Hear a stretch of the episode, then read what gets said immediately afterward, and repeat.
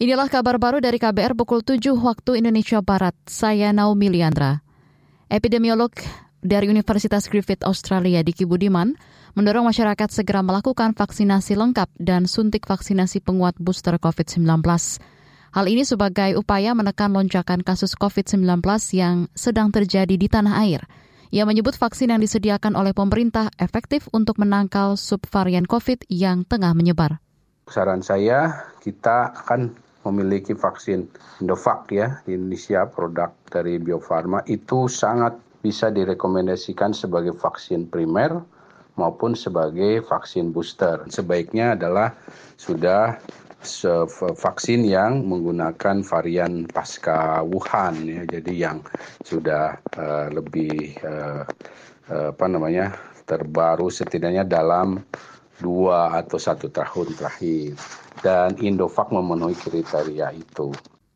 Sementara Direktur Jenderal Pencegahan dan Pengendalian Penyakit Maxiren Rondonuwu melalui keterangan tertulisnya mengatakan vaksinasi dosis lengkap maupun booster bisa didapatkan secara gratis di puskesmas. Rumah sakit atau pos vaksinasi terdekat di daerah masing-masing dengan menunjukkan KTP atau identitas lainnya kepada petugas vaksinasi. Ia menambahkan jenis vaksin yang dapat digunakan oleh masyarakat adalah vaksin buatan dalam negeri, yakni Inavac dan Indovac. Ia memastikan telah mendapatkan izin penggunaan darurat EUA dari Badan POM. Menurut Kemenkes, kasus COVID-19 dilaporkan kembali meningkat di sejumlah negara di ASEAN, termasuk Indonesia dengan rata-rata kasus harian bertambah 35 hingga 40 kasus.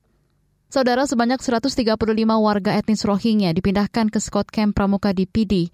PJ Bupati Aceh Besar Iswanto kepada antara mengatakan Pemkap Aceh Besar telah memfasilitasi sejak mereka mendarat di Pantai Belang Ulam, Lamreh, Kecamatan Masjid Raya Kabupaten Aceh Besar pada Minggu 10 Desember pagi kemarin.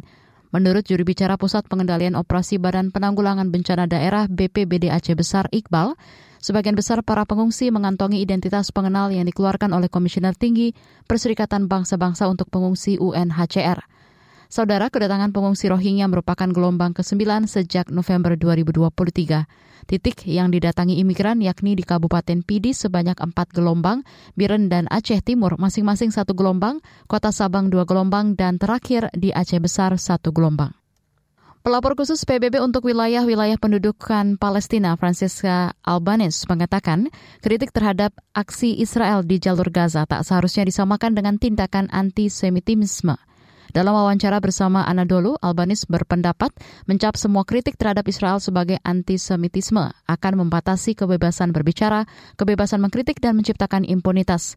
Menanggapi kekerasan yang terus terjadi di Gaza, Albanese mendesak PBB untuk memiliki tekad yang lebih kuat dalam menerapkan hukum internasional.